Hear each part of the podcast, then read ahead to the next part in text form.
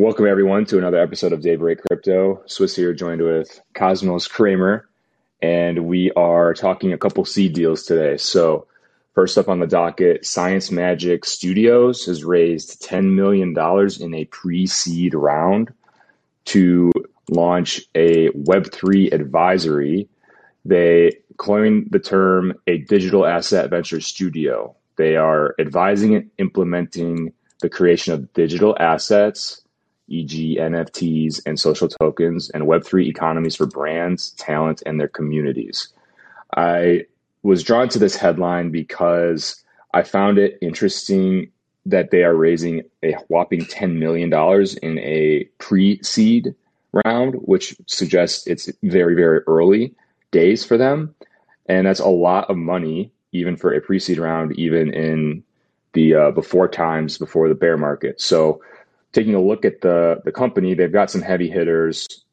Um, Kevin Kelly, the co-founder of Delphi Digital, Raoul Paul, CEO and co-founder of Real Vision Group. He's a influencer and he's a lot uh, media and uh, podcasts and videos and such. Uh, smart guy. I actually enjoy his content. Um, so it's interesting to see that. And then they have a bunch of really high flying advisors on the list if you look at the website. So this is, in my view, a lot of money to raise to just basically um, create an advisory service. Like a, it looks like a consulting company that is helping brands to quote unquote like do NFTs. I would just kind of simplify it there, right? So they're helping brands onboard digital assets into their strategy.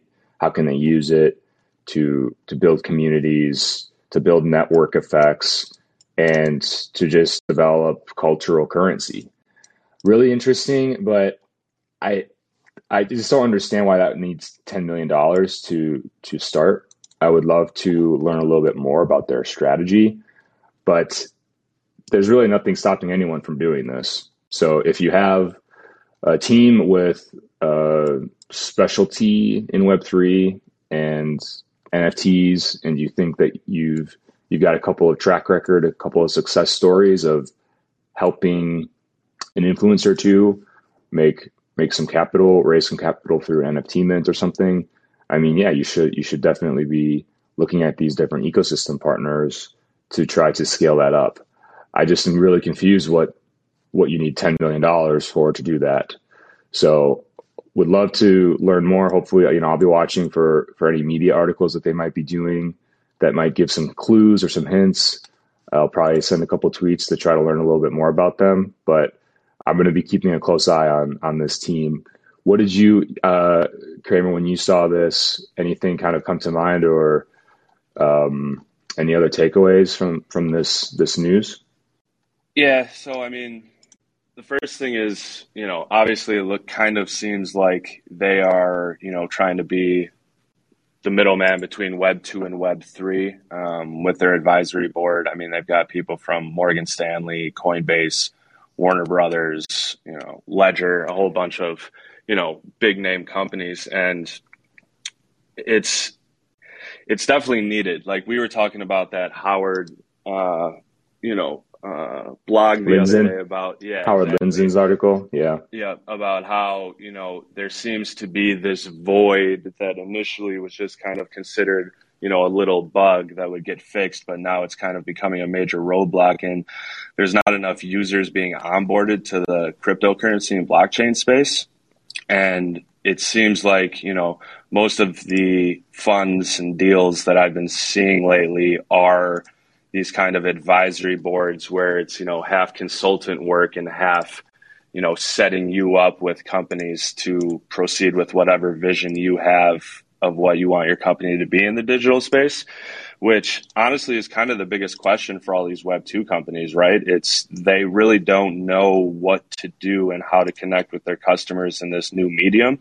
So i mean i'm definitely looking forward to seeing what happens you know in the future and their you know, I want to see what their next couple of raises are. So I actually set some Google alerts to uh, notify me whenever they get an article released or anything like that. But yeah, it'll be fun to watch. And I think that, you know, with where we're at in uh, the trajectory of blockchain and cryptocurrency. I think we're going to see a lot more of these popping up and uh, you know fighting for that space because there's so many projects out there that can help so many existing companies reach a greater greater market share and customer base. That um, you know, I think it's going to be a I think it's yeah. going to be exciting without a doubt. You make a you make a great point that kind of uh, triggers some thoughts for me because in their LinkedIn profile they explicitly mention this is a joint venture between the Delphi Digital Group, the crypto research firm, and then Raoul Paul, Pal, I don't know how you say his last name. So those two guys, I mean, well, Delphi and then Raoul, they're heavy hitters. And then if I look at the press release, um, they do note that they are meeting significant inbound interest. Now, of course, press releases they're always going to be super optimistic, but I mean, I guess it makes sense if you, if they are just getting completely overwhelmed with with people wanting to give them money.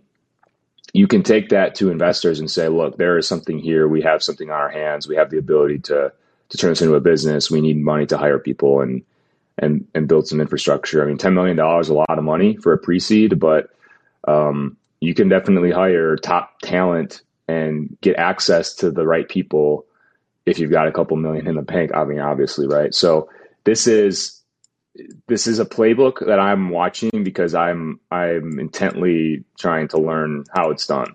You know, and maybe we we do something similar. I mean, if they can do it, anybody can do it. So yeah, I mean, I wanna I wanna learn a little bit of the playbook that they're that they're working off of. I think both of us probably do, and oh, yeah. I love that you set up some alerts, man, because this is as we go forward with our cryptochemistry group. I think we're going to be a lot more focused on things like this, and so it's going to take some processes like Google Alerts and just staying on top of stuff because you know how easy it is for things to fall through the cracks. So that's a great idea, and I'm probably going to copy you on that one. Oh yeah, without a doubt. All right. Well, kind of moving over on a similar plane, but a different uh, funding raise is SKNUPS, which raised three and a half million for blockchain game collectibles. Uh, the funding comes from a mix of angel investors and traditional funds, including Red Rice Ventures, Blue Wire Capital, and Adelpha. Um, they announced that they're planning to work with Dolce and Gabbana the same day they announced the raise uh, to bring its signature Italian style into games. And SKNUPS actually launched in open beta back in December of 2021 as they saw an opportunity for brands to move more in a digital world to connect better with Gen Z customers in the places that they're at. And that's according to their CEO, Fred Spears. So basically, they've built a Web2, Web3 ownership platform that kind of combines digital fabrication with the massive metaverse reach that, you know, was definitely growing in 2021 and 2022. Everything is kind of at a standstill with the way the market is right now. But those trajectories are only getting, you know, higher and higher with the amount of people that they think are going to be in the metaverse and Web3 space. So SkinUp started in Web2 making digital collectibles, and then they provide an option to you know the customers or games to integrate that into Web3 with an NFT. And every brand, you know, they talk to views NFTs differently, with a lot of the recent NFT integration into games being received poorly by the gaming masses. So everyone's kind of not stepping over glass, but moving pretty carefully to not kind of shoot themselves in the foot before they get out of the door. Um, and just kind of from what I see skimming off their website and OpenSea, there isn't a ton to go off of. Um, I'm not sure how they're. We've talked about this on the pod before, I think, with uh, Jingleheimer, but I'm interested to see how they plan on implementing. Like, you know, say you have a Rolex watch, right? And you're playing, you have a Rolex watch and, you know, Call of Duty or something, how they're going to transfer that over to a cartoonish game like Fortnite or over to you know a 2D game that's you know N64 or something like that. Like I don't. I'm really interested in how the tech's going to work, but just from a raise and what they're trying to do, it definitely seems like you know there's a need and a want. Obviously, I've already heard articles of you know fashion shows and like the FIFA World Tournament being featured in the metaverse, where you can literally put on your VR headset and watch the game in the stadium or be on the side of a fashion show. So it seems like interesting use cases, and there's definitely money, you know, to be made and made in those specific markets. But what were your uh, initial thoughts on it? Yeah, I think I was taken away. I was taken aback a little bit by this. Uh, a lot of money going to a skin company for gaming, and so skins like if you have a, I think about Counter Strike Go. If you have uh, a gun, like you can get different skins for your guns, yep. so that you have like a a camo looking gun or like a, a funny looking orange gun or like some weird stuff, like a Nerf gun skin. It gets kind of cool, but for me, I never really got into that stuff. Um, now, a lot of games have a free to play mode, thinking like League of Legends, where you play it for free. You can play the you can play most of the characters for free. You can earn the currency and buy them, or you can just buy skins, and it's like it doesn't affect the gameplay, but you can customize your character. Kind of cool, um, but still not something that gets me totally excited. So the idea of taking your character or taking your skins and taking your items with you when you leave the game is really interesting to me though and i remember i tell this story often i've probably said this before but uh, coin artist when she was giving a talk in it was like january of 2018 in chicago i attended this event and it wasn't until then that i got nfts where i was like okay this makes sense she explained it like what if you could play World of Warcraft and take your character's items with you when you left the game, or um, like if you actually owned the gear, right? The, the the epic loot that you earned in the game, if you could actually take that and do other things with it.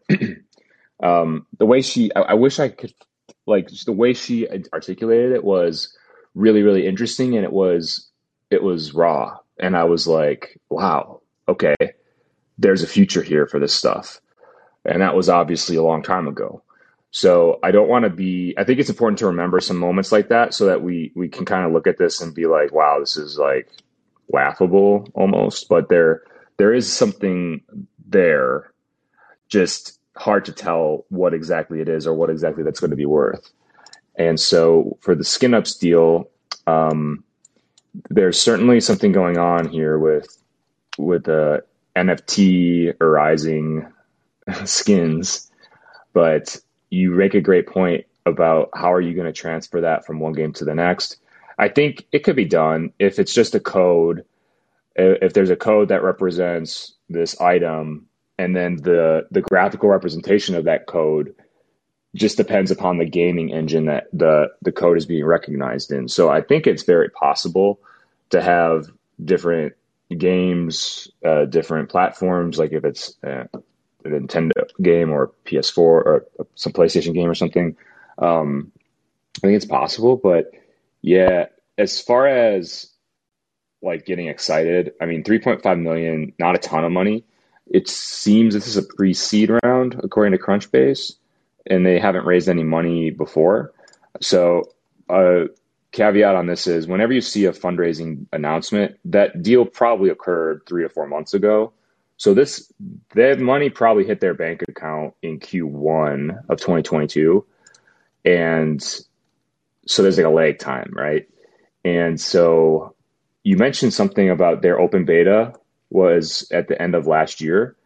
They launched in stealth open beta in December 2021 and has since signed a mix of global fashion brands. So I think that's awesome what that tells me is that they were really smart and that they actually onboarded users, got a little bit of feedback before they went and raised the money. You know, that's how you impress investors. When you have some signs of actual product market fit, um, you're able to do a much more successful round. So I, I really tip my hat to that. That's probably what happened here. Um, so that's one takeaway I got out of this. Definitely. Yeah, no, that's all great. And I don't want to get into get into this too much, but like you were talking about like taking items with you out of a game, and I just imagine you know you're playing Elden Ring or something where it's a really long game and you win you know these legendary swords or other weapons, and you win a legendary sword and get that sword in NFT form, and then you're able to sell that sword on a marketplace. Kind of brings in the whole play to earn aspect of everything, which I think is not going to happen until you have more games that are free to play initially, and you have the choice, you know kind of like Fortnite or Apex or any of those free to play games where you can pay for you know more expansive uh, reach in the game or more you know different types of games within the game. But the other thing I thought of was like you know imagine Jake or Jingleheimer's talked about like sitting courtside for a basketball game with his VR headset on before, but like the fashion like Dolce and Gabbana and Gucci and all of these names keep popping up in the Web3 space about how they want to get kind of their hold on it first. And I just imagine like sitting with your VR headset on and, at like the side of a fashion show, and you have like a one of 10 Rolex watch on OpenSea, and like everybody sees it and knows that you, you know, that watch right now is worth four Bitcoin or whatever. It's like a status thing. But again, I don't think the greater consumer base is going for the status part of it. They're going for, you know, ease of use and kind of what their friends and community are using. So it's going to be fun to see how it shakes out. No doubt, no doubt, and we'll be here for it. So, hey, this is great, man. I uh, just wanted to thank you for for kind of uh, pushing the group and pushing me to to kind of bring come back into the podcast world and, and bring some of this back. It's really great to talk to you. Uh, it's been a while since we've done this. I know this week we got a couple of episodes back up, but you know, moving forward, we're to try to we'll still we'll still be doing episodes. Um, took a little breather for a bit there, but I think we have a little bit of a renewed focus. And so, I mean, if anybody wants to talk talk deals, um, we'll be doing this a lot more, and we'll have a lot more content focused on on this kind of thing. So there's still deals getting done. There's still teams raising money. Things are still getting built. Just the the news flow is a little bit uh, easier to manage actually. So I'm um, looking forward to to doing this more, and I'm glad that that we can make time today. Definitely, brother. I appreciate you hopping on, and uh, hope everybody has a good little weekend. Likewise. Catch you later.